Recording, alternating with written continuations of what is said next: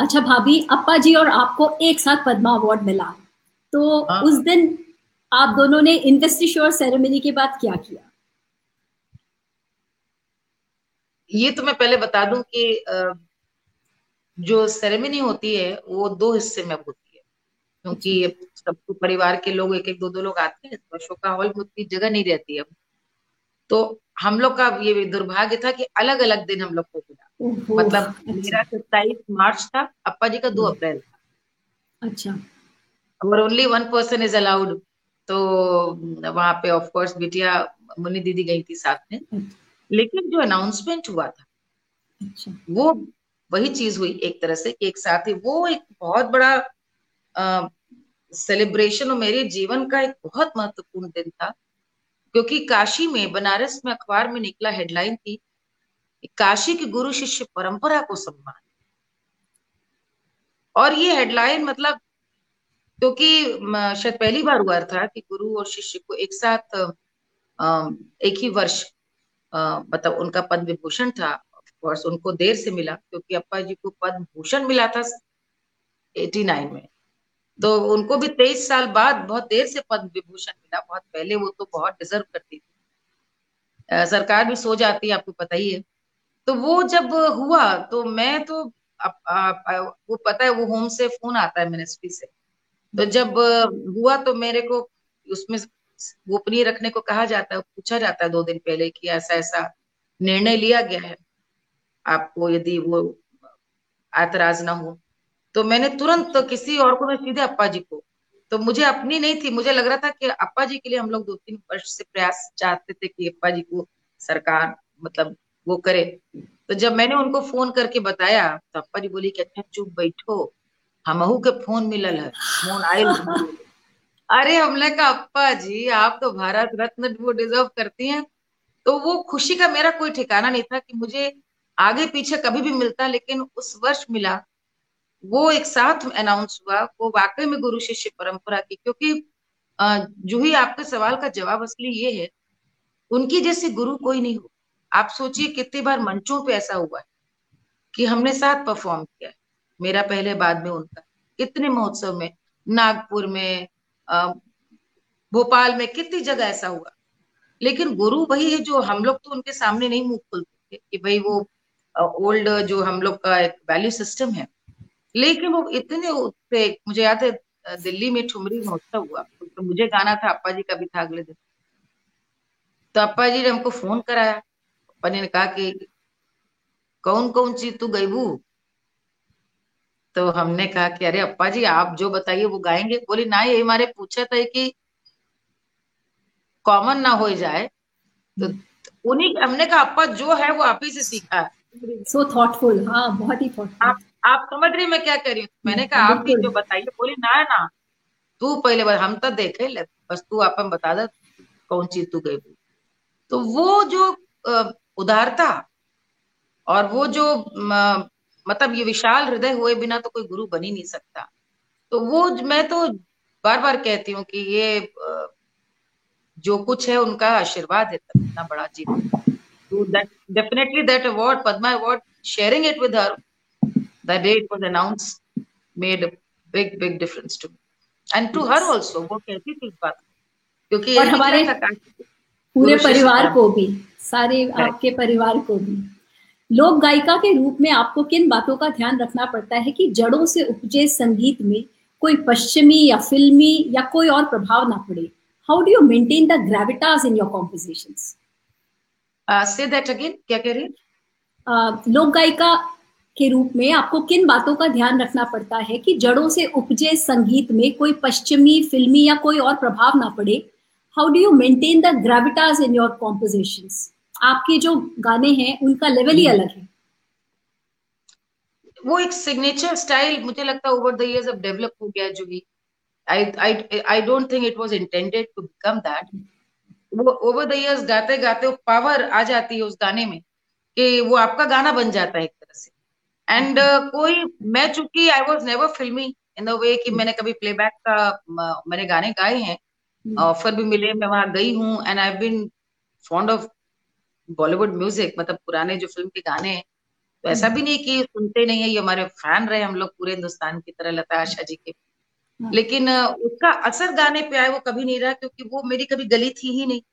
वो। मेरा कभी गली नहीं थी तो उधर कभी देखा नहीं। दूसरा ज़रूर होता था कि क्लासिकल की जो आपकी ट्रेनिंग हम्म। वो कभी फोक पे हावी ना हो कि आप पता चला तान लगा रहे हैं बहुत सारे हाँ। लोगों को ये बीमारी होती है कि आप तान लगाएँगे खटके मुर्गियाँ लगाएँगे तो फिर आप गवैये माने जाए नो no. हाँ।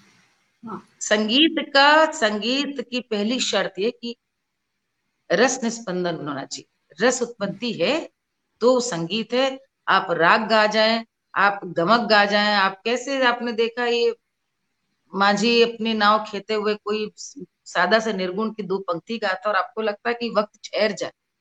पानी ऐसे बहता रहे बस एक गाता जाए। वो कहीं से सीखा नहीं है। ये जो रस रस निष्पंदन की जो एक भावना संगीत का यही मूल वो है। तो ये ज़रूर आ, मुझे बहुत सचेष्ट रूप में जैसे कि मैं आपको उदाहरण एक बताऊँ इस सवाल का जवाब। जैसे चैती है। अब हमने पूरा अंग से जो चैती सीखी है जो हमारे यहाँ बनारस में गाई जाती है क्लासिकल परंपरा से वो अलग है ग्रामीण चैती अलग है। तो हम यदि फोक का प्रोग्राम कर रहे हैं तो हम वहाँ वही गाएँ। लेकिन हम यदि मंच पे ठुमरी के प्रोग्राम में चैती गा रहे हैं तो हमारा ये और दोनों में क्या अंतर है? जैसे अं, अंतर है देखिए। जैसे क्लासिकल की चैती है अलग अलग वो गा रही हूँ। हरी राती हम देख ली सपन हो रामा। पिया घर अले राती हम देखोली सपना हो राम। ए पिया घर आइल पिया घर अरे पिया घर ये पूरी एक गायकी के अंदाज में जो लोगों ने सीखा है। जबकि भोजपुरी है पूरी भाषा। राते हम देख ली सपनवा पिया नहीं अब ग्रामीण उसमें देखें। नई हर से क्या केहू नाही आइल हो रामा. अरे बीतल फगुनवा नई हर से केहू नहीं आइल अरे अम्मा जो जीवती तो अरे भैया के पठौती अरे भाऊजी के कठिन कर जवाब रामा। भाऊजी के कठिन कर जवाब रामा। अंतर दिख रहा है ना? अब मैं क्लासिकल रंदा इसको गाती हूँ। अरे भाऊजी के कठिन करे जवाब रामा। भौजी के कठिन कर जावा रामा। अरे भौजी के कठिन करे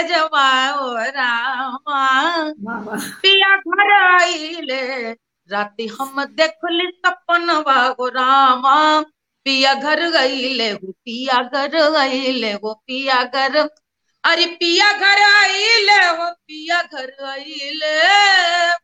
ये जो देसी देशज अंदाज है और गुरु की पद्धति है, वो किस मंच पे आप कहाँ प्रस्तुत करेंगे, वो एक ब्लेंड वो एक सचेष्ट रहना बहुत ज़रूरी है। कि वो एक ना सुनाई दे फिर कोई भी कह रहे भैया क्लासिकली गाइए वो चीज़ वही है लेकिन न्याय करने में तो जो आपने सवाल का जवाब मैं ये दे रही हूँ कि क्लासिकल और फोक जो वो मेरी स्ट्रीम हम्म। वहाँ ज़रूर ये ध्यान रखते हैं हम कि किस मंच पे हम क्या गाए आपको हँसी आएगी कई बार ठुमरी के प्रोग्राम में फरमाइश आती है रेलिया बैरन गाइए सैया मिले लड़कैया गाइए हाँ। और कई बार बिहार वगैरह आप यकीन नहीं करोगे फोक का प्रोग्राम है ढाई तीन हम्म। घंटा गा करके गला एकदम साढ़े ग्यारह बारह बज गया।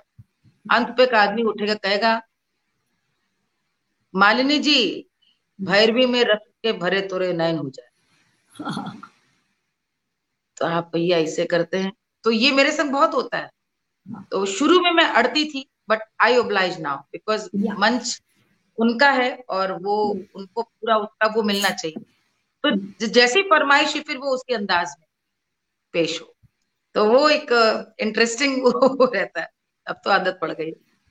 एक most overwhelming ride thank you so much for this I want this I will I will share with you Vandana Agrawal ji है सिंगापुर में काफ़ी जानी मानी शख्सियत हैं।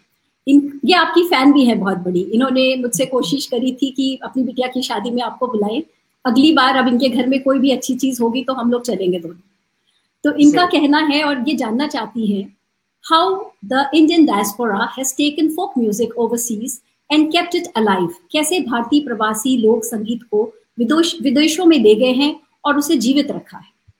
आपके विचार जानना चाहते हैं देखिए डायस्पोरा ने तो कल्चर को बहुत ज़िंदा रखा है। इंडियन कल्चर आज ग्लोबली बहुत ज़्यादा जो एक ग्लोबल फेस पाया उसमें तो डायस्पोरा का बहुत बड़ा हाथ है। थोड़ा सा अंतर बस यहाँ पर ये है कि जब हम फोक म्यूज़िक की बात करते हैं तो वहाँ पे चूँकि अधिकतर न्यूक्लियर फैमिलीज़ हैं जो वहाँ पर गए, अदर देन डायस्पोरा में जो हमारे जो माइग्रेंट हिंदुस्तान से गए थे एटीन नाइनटीन सेंचुरी में, Fiji, Suriname, Trinidad, Tobago, Holland, उन्होंने मेंटेन करके रखा, मॉरिशस क्योंकि they move together as family और वहाँ पे फिर वो कम्युनिटी की तरह से बड़े भी हुए। वो मतलब आए भी थे जत्थे में दो दो सौ तीन तीन सौ लोग चार चार सौ लोग एक एक जहाज़ पे। तो वहाँ पे उन्होंने तो फोक कल्चर ट्रेडिशंस फेस्टिवल्स को उस प्रिमिटिव रूप में बचा के रखा जो शायद अब हिंदुस्तान में भी नहीं। हम्म। और मैं बहुत खुशनसीब हूँ कि वो मुझे बहुत नज़दीक से वो देखने का अवसर मिला है चाहे वो मॉरिशस में हॉलैंड में कि वो मैं दंग रह जाती हूँ कुछ गाने जो हमारे यहाँ गाए जाते हैं, वो सातवीं, आठवीं पीढ़ी वहाँ पर है, लेकिन अभी भी उन गानों को गा रही है।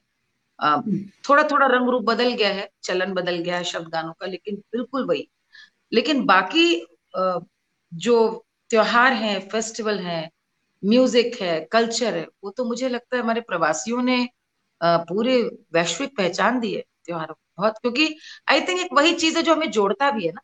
हम जब अपने घर से दूर हैं तो how do you remain connected how how do you I mean live a alive your वो आप आपकी जड़े ही हैं जो आपको जोड़ती हैं चाहे वो तीज त्योहार के रूप में आपके म्यूज़िक के रूप में आपके फेस्टिवल्स के रूप में या आपके गाने के रूप में। तो जहाँ तक लोकगीतों की बात पूछ रही है लोकगीतों में डेफिनेटली ये है कि आप आ, कुछ दो ही ओकेजन ऐसे रह गए जहाँ पर आप लोकगीतों की आपको बहुत ज़रूरत है और बेनतहा इश्का याद आती है। एक है शादी दूसरा है होली। हम्म। ये दोनों बिना इनके नहीं हो पाती। लेकिन लोग हैं निपटाने को बिना फूक के होली भी निपटाते हैं शादियाँ भी निपटा रहे हैं। लेकिन ये अधूरी हैं। तो ये वहाँ पर आप यदि अपने घर ही आते हैं करने के लिए तो आप कहीं ना कहीं कनेक्ट दोबारा करते हैं। क्योंकि इन गानों को गाने के लिए इन गानों को सुनने और सीखने के लिए उस रीजन के लोग आपके या तो पड़ोसी हूँ आपके साथ रहते हूँ।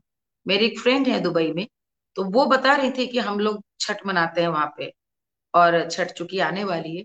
तो छठ के गाने उन्होंने कहा कि हम लोग पंद्रह परिवार है बिहार के हैं ईस्टर्न यूपी के हैं। उसमें सात आठ को गाने आते थे बाकी उन्हें डाउनलोड करके सुन। लिए सो दे सिंग टुगेदर तो ये चीज़ मुझे लगता है आज तो सीखना आसान है thanks to technique but I I would say कि एनआरआईज ने तो बहुत हमारे यहाँ त्योहारों को पर्व बहुत फेस्टिवल को बहुत ज़िंदा करके आपकी आवाज़ नीलू जी को बहुत पसंद है और वो मेरी सहपाठी हैं। आपके गानों के साथ वो छठ भी मनाती हैं और 20 नवंबर को जैसे छठ आने वाला है तो वो उनकी एक गुजारिश है कि आप छठ का कोई भी गाना सुना दीजिए। नीलू जी बहुत बहुत धन्यवाद और मैं आपको बताऊँ कि इस बार छठ में मेरे दो गाने आ रहे हैं। तो आप सुन सकेंगी अच्छा। और कौन सा मैं गाने जा रही हूँ भी रिलीज़ करूँगी परसों नरसों आप के लिए। हम्म। एक मिनट बस ये ठीक कर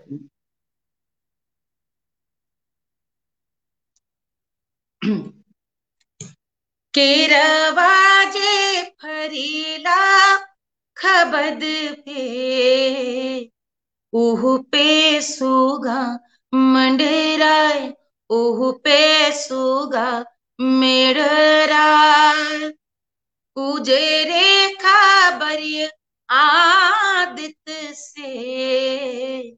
सुगा दिहले जूठिया सुगा दिहले जूठिया मार बोरे सुगना धनुख से। सुगा गिरे मुरझाए सुगा गिरे मुरझाए सुगनी जे दुएली बिरह में, आदित होत न सहाय, आदित होत न सहाय, आदित होत न सहाय। बहुत खूबसूरत। अब छठ का जो त्योहार है वो तो पति के उसके लिए मनाया जाता है पति की बच्चों के लिए बच्चों के लिए बच्चों पूरे परिवार पर हाँ मतलब ब्याहता भी रहती हैं इसको अपने हस्बैंड के लिए नहीं? है ना? तो परिवार के लिए है हस्बैंड अच्छा। के लिए नहीं है हम्म, हम्म। संतान के लिए मुख्य है। अच्छा। और अब उस संतान में परिवार को जोड़ लिया गया अच्छा तो वो यूपी में हल हल छठ का जो होता है हर छठ का त्योहार वो वो बच्चों के लिए हाँ हर छठ जो है वो, वो तो हल षष्ठी हो गई हाँ जो हम्म। जन्माष्टमी से दो दिन पहले होता है हाँ जी ये है कार्तिक छठ जो अभी मतलब ये समझिए अभी दिवाली के छठे दिन अच्छा जो छठ आएगी ये छठी माई जो हम लोग पूजा करते हैं साल में दो छठ आती है लेकिन ये छठ हम्म। है जो हम लोग मनाते हैं सूर्य की। छठी मनाते हैं उस दिन तो अच्छा। सूर्य देवता को डूबते और उगते सूर्य को अर्घ अर्घा दे करके उनसे आरोग्य और समृद्धि मानते तो आपके लिए आप एक मैसेज आया। हाँ? हम लोग क्या हलचल होती है? तो आ, आपके लिए एक मैसेज आया है परिवार के ही सदस्य का वो देख लीजिए। ओहो मालनी के लिए मैं क्या कहूँ? हम लोग सन सतासी से मेरी बर्थडे के दिन मालनी सबसे पहली बार मुझसे मिली। लगभग डेढ़ साल हम लोगों की कोर्टशिप रही फिर शादी हुई। मालनी का फिर म्यूज़िक का सफ़र तो शुरुआत से ही था। खुद ही जो है बहुत बड़ी आर्टिस्ट थी, लेकिन बनारस पहुंचकर अप्पा जी के, यानी गिरजा देवी जी के सानिध्य में उन्होंने और ऊंचाइयाँ जो है प्राप्त की। बनारस पहुँचने के बाद फिर मालनी ने अपना म्यूज़िक का जो सफ़र है, उसको और आगे बढ़ाया। हम लोग भी अब जो है अपनी बेटी की शादी कर चुके हैं। मालनी और हम जो है मदर इन लॉ और फादर इन लॉ है। अब बेटे की शादी करने जा रहे हैं। We have lived a full life we have been together for so many years now मूल रूप से मैं बस इतना कहना चाहूँगा मालनी के लिए she is always full of energy music उसके, उनके साथ में ही रहता है। वो कहीं ना कहीं किसी न किसी रूप में जहाँ भी हो फोक म्यूज़िक को आगे बढ़ाती है। देश दुनिया में अलग अलग कोनों पर जाकर फोक म्यूज़िक को उन्होंने आगे बढ़ाया है, झंडा गाड़ा है, आगे फोक म्यूज़िक के लिए भी काम करती रहेगी। आज कोरोना काल में भी घर पर बैठकर फोक म्यूज़िक को आगे बढ़ाने के लिए पूरा पूरा जो है जो लगाती रहती है। वो यूनिवर्सिटीज में छात्रों के बीच यंग पीपल के बीच रहती हैं और उनकी ये सोच है कि फोक म्यूज़िक को यूथ के तक कैसे ले जाया जाए। और फोक जो हमारे दिल में बसा हुआ है, हमारे रच रच में बसा हुआ है, उसको कैसे आगे बढ़ाया जाए, उसी में लगी है। मैं माली के लिए यही कहूँगा कि she has work very hard in this area of folk music and ये जो हमारा जमीनी हमारा म्यूज़िक है, जमीनी जो हमारी सच है, इसको आगे बढ़ाने में हम सब लोग जहाँ भी, जिस भी रूप में है, उसको कैसे आगे बढ़ा सकते हैं, ज़रूर हम लोग बढ़ाएँ। Best of luck to Malini I am told she is been interviewed by Juhi I am so very happy कि उनको दूर सिंगापुर से बैठकर जो है इंटरव्यू किया जा रहा है। देश दुनिया में मालनी अपना अच्छा कार्य करती रहे। हम सब लोग लोगों में खुशी बांटते रहे। यही मेरी इच्छा है। अरे वाह तुमने you done the impossible you achieve the impossible this is the biggest endorsement to me for for me also because i'm so proud of my bhaiya and i'm so proud that इतने busy इतने व्यस्त होने के बाद भी अगर मैंने call कर दिया तो या तो वो तुरंत मैसेज करते हैं कि मीटिंग विद सीएम और रात को कॉल yes. करूँ या शाम को but he is always been very prompt and that's the greatness of great people और एक मैसेज एक मैसेज और है वो ये है कि आपकी जो हार्डवर्क के बारे में अवनीश जी ने बात करी मलिका शुक्ला जी का कहना है कि जितना हार्डवर्क मालिनी अवस्थी में जो मादा है हार्डवर्क करने का और जो अचीव करने की जो उनमें एक्स्ट्रा ऑर्डिनरी स्ट्रेंथ है, वो उन्होंने किसी और में नहीं देखी। और ये भी कि आपके और अवनीश जी के जो संबंध है पति पत्नी के, वो पति पत्नी के महज नहीं, वो उससे ऊपर कोई लेवल के हैं। तो वो मतलब दोनों की बहुत ज़्यादा उन्होंने तारीफ़ करी है। And you know she is camera shy so she couldn't send the video you have given me my Diwali gift. This is, I I fact uh, I just I'm too overwhelmed. Uh, जो नहीं जानते हैं मैं उनके लिए तो मैं ज़रूर बताना चाहूँगी क्योंकि uh, जब हमारी अप्पा जी ने हमको जब गंडा बांधा बनारस में तो सिखाने के सात आठ साल बाद उन्होंने गंडा बांधने की का कहा। यानी कि वेन शी वॉज़ रेडी कि हाँ अब हम सर्टिफाई करते हैं कि तुम्हारी शिष्य तो उन्होंने हमसे कहा कि सबसे पहले संगीत किससे सीखा तुमने? क्योंकि पहला धागा वो भी उनका उपस्थित रहना ज़रूरी है बांधे तो मैंने कहा मेरी बड़ी बहन है। जो हमारी बड़ी बहन है मैं तो गाती भी नहीं वो गाती थी। उनको सिखाने गुरु जी आते थे जो मैंने भी बताया मिर्जापुर में श्रीवास्तव जी या झांसी में पासे जी आते थे। उनको सिखाने आते थे। मैं तो पाँच साल छोटी थी मेरी सीखने की उम्र भी नहीं थी पाँच साल की थी। तो मैं तुरंत आ जाती थी और उनको आ, सीखने के लिए बैठ जाती थी उनके पास। तो कितनी चीज़ों में मैं नहीं बोल पाती थी या लिखती थी तो she used to teach me she has तो जब अप्पा जी ने काशी में मेरे को गंडा बांधा तो उस समय दीदी वहाँ थी। और दीदी को पहला उन्होंने धागा बांधा। तो जस्ट टू एक्सप्लेन कि दीदी का इस पूरी संगीत की यात्रा में वो जगह रही बिकॉज़ उन्होंने बचपन से हम लोगों ने जब शुरू किया वो ये सोचा भी नहीं था और वो दौर भी नहीं था लोग कोई ये सोचे कि स्टेज करना है। या ये प्रोफेशनली करियर भी लिया जा सकता है। इट वॉज़ जस्ट हमारे बहुत पेरेंट्स पैशनेट थे। उन्होंने सिखाया। और इसलिए दीदी के साथ की तो पूरी यात्रा मतलब क्योंकि उसने पूरा एक एक मतलब एक एक चीज़ हम लोगों ने साथ की है। सीखा भी हम लोगों ने साथ में। और ये पूरी मेहनत भी है तो उसका आशीर्वाद मिला मुझे। ये मेरे लिए बहुत बड़ी बात ननंद भौजाई के घनिष्ठ संबंधों से ननंद का मायका उसका घर बना रहता है। और उसका मान सब ससुराल में बढ़ा रहता है। मिर्जापुर की एक कजरी सुनाई कोई भी ननंद के। अरे बहुत सारी हैं भाई। मतलब नंदे नंदे ना हो तो हमें लगता है गाना बजाना ही ना हो। कई गानों में ननद झगड़ा लगाने आती है और कई। जगह तो सहेली बन करके रहती है तो जो गाने की आप फरमाइश कर रही मुझे पता है वो क्या है मैं वही सुना दे रही हूँ।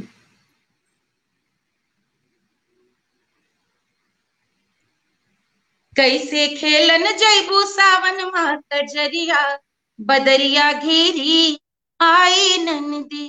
कैसे खेलन जैबू सावन माँ कजरिया बदरिया घेरी, आई नंदी।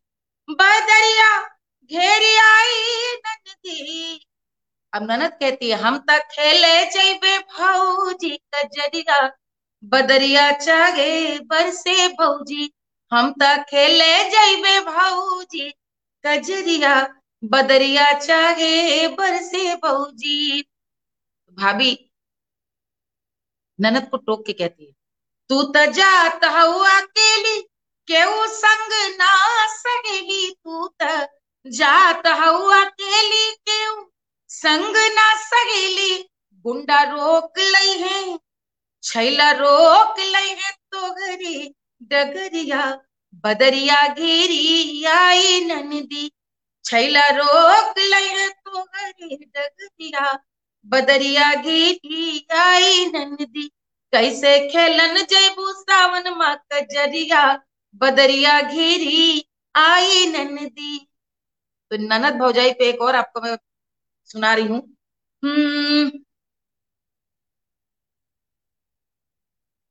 मैं सोने का तारारी नदिया मैं रेशम का लच्छरी नदिया में सोने का।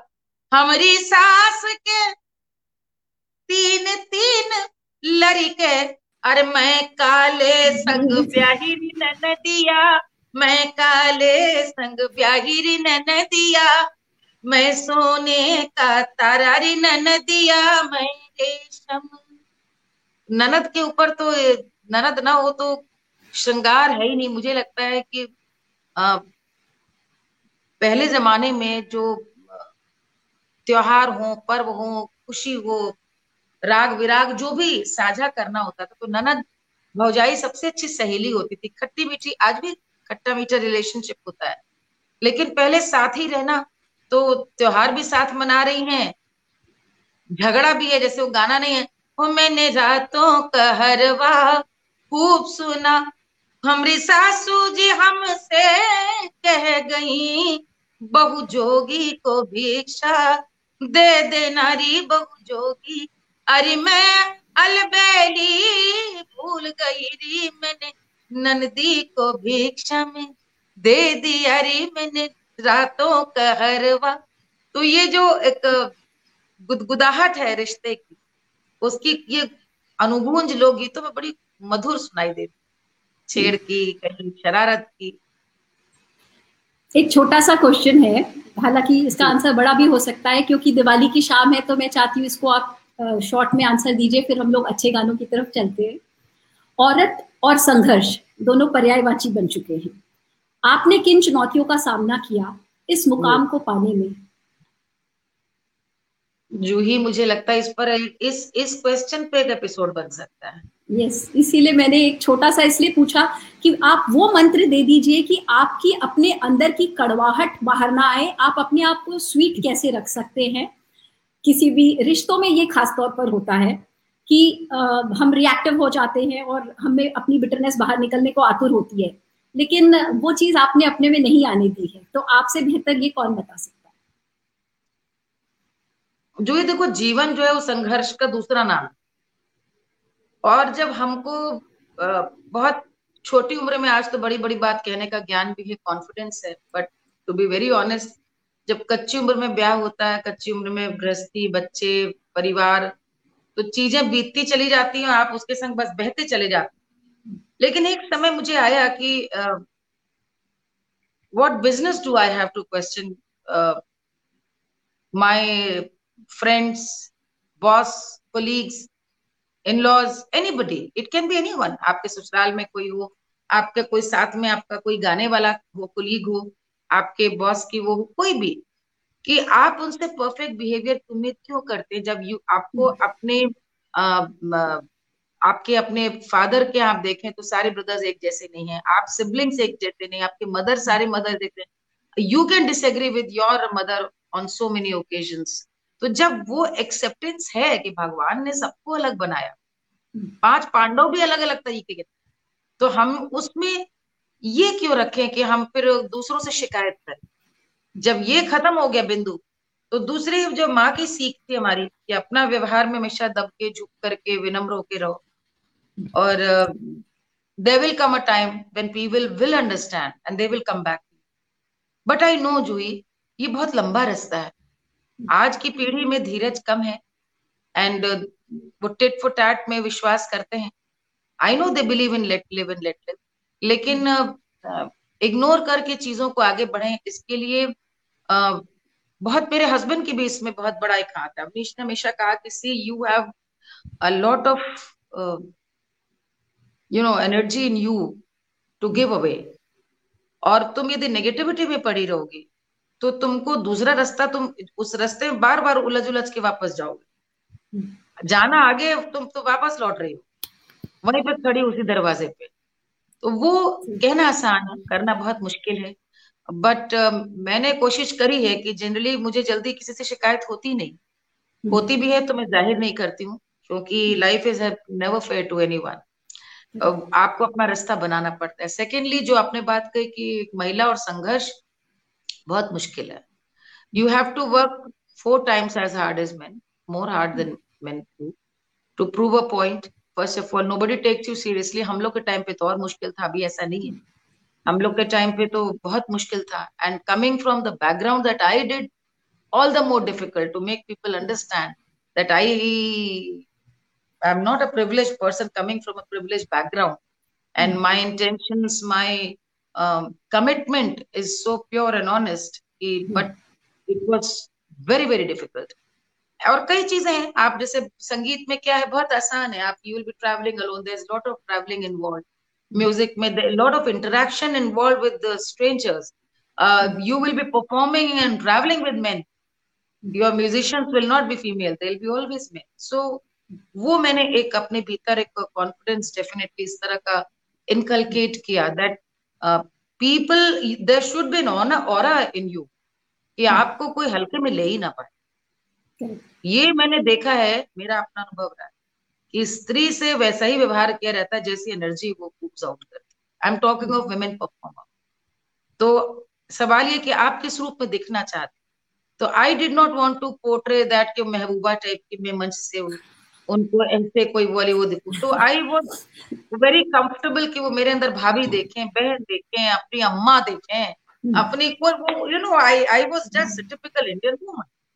So that explains my attire, my dress, my costume. And since हम वैसे भी folk uh, में गा रहे थे तो इट was uh, uh, बस कोशिश की वो इमेज की एक बुक करें लेकिन डेफिनेटली uh, बच्चे जब छोटे होते हैं उनके जब एग्ज़ाम्स होते हैं जब आपको अपने सोशल कमिटमेंट्स में आपका प्रोग्राम है और आपको उसी दिन पता चल गया कि आपके बॉस हस्बैंड के बॉस का उसी दिन एक दिन का दौरा है एंड आपको you don't know what to do and how to balance out so i have also dealt with similar situation but then understanding and at times you have to let go things क्योंकि hmm. आपको सोचना भी पड़ता है what is the priority उस उसमें आपको बस सेटिस्फेक्शन के साथ एक्सेप्ट करना चाहिए what is your priority you should be cribbing देखो तुम्हारे लिए छोड़ दिया देखो तुम्हारे लिए no you should take your you know your own you should take responsibility for your own actions आप करें आप न करें आप रिस्पॉन्सिबल है एंड देन लेट गो जो हो गया हो गया. मूव तो आज दिव... करे दिवाली की आज शाम है तो दिवाली का त्योहार आपसे विनती है कि दिवाली की कथा सुनाए जो भी गीत सुनाए जो भी आप जो भी आप दिवाली का सेलिब्रेशन का जो भी आप करना चाहें वो आपके लिए हम लोग कैसे आपसे रिक्वेस्ट करें? आपके पास ऑलरेडी इतने सारे प्लान्स हैं। सॉन्ग्स हैं। दिवाली हमारी तो चली रही तीन चार दिन से कल मैं दिल्ली में जेएनयू में परफॉर्म कर रही थी। और जेएनयू में भारत माता और वंदे मातरम जय जयकार कर रही थी। वहाँ पर कल स्वामी विवेकानंद जी की मूर्ति लगी। और हम्म। कई लोगों ने धनतेरस कल मनाया कई लोग आज धनतेरस मना रहे हैं। तो त्योहार हाँ। का दिन है। सबसे पहले सबको बहुत बहुत हृदय से शुभकामनाएँ देती हूँ।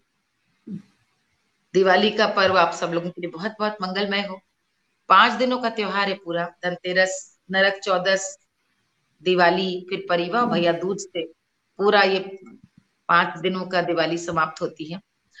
देखिए पूरे सोलह मतलब तीन सौ पैंसठ दिन में सबसे घनी काली रात ये कार्तिक अमावस्या दीपावली जो है सबसे ज़्यादा अंधेरी रात। और इसीलिए दीपक सबसे काली रात में जलाने का अर्थ ये है एक बात तो पहले आप समझ ले भैया कि हमारे यहाँ साधना और आराधना के लिए रात्रि का समय हमेशा बेहतर माना गया। तभी आप देखें कि जो भी पूजाएँ हैं, उनके लिए रात्रि नाम सब में जुड़ा है। पूजा होली भी है तो होली रात को जलाई जाती है। शिवरात्रि, नवरात्रि, दीपावली में भी रात्रि के समय साधना।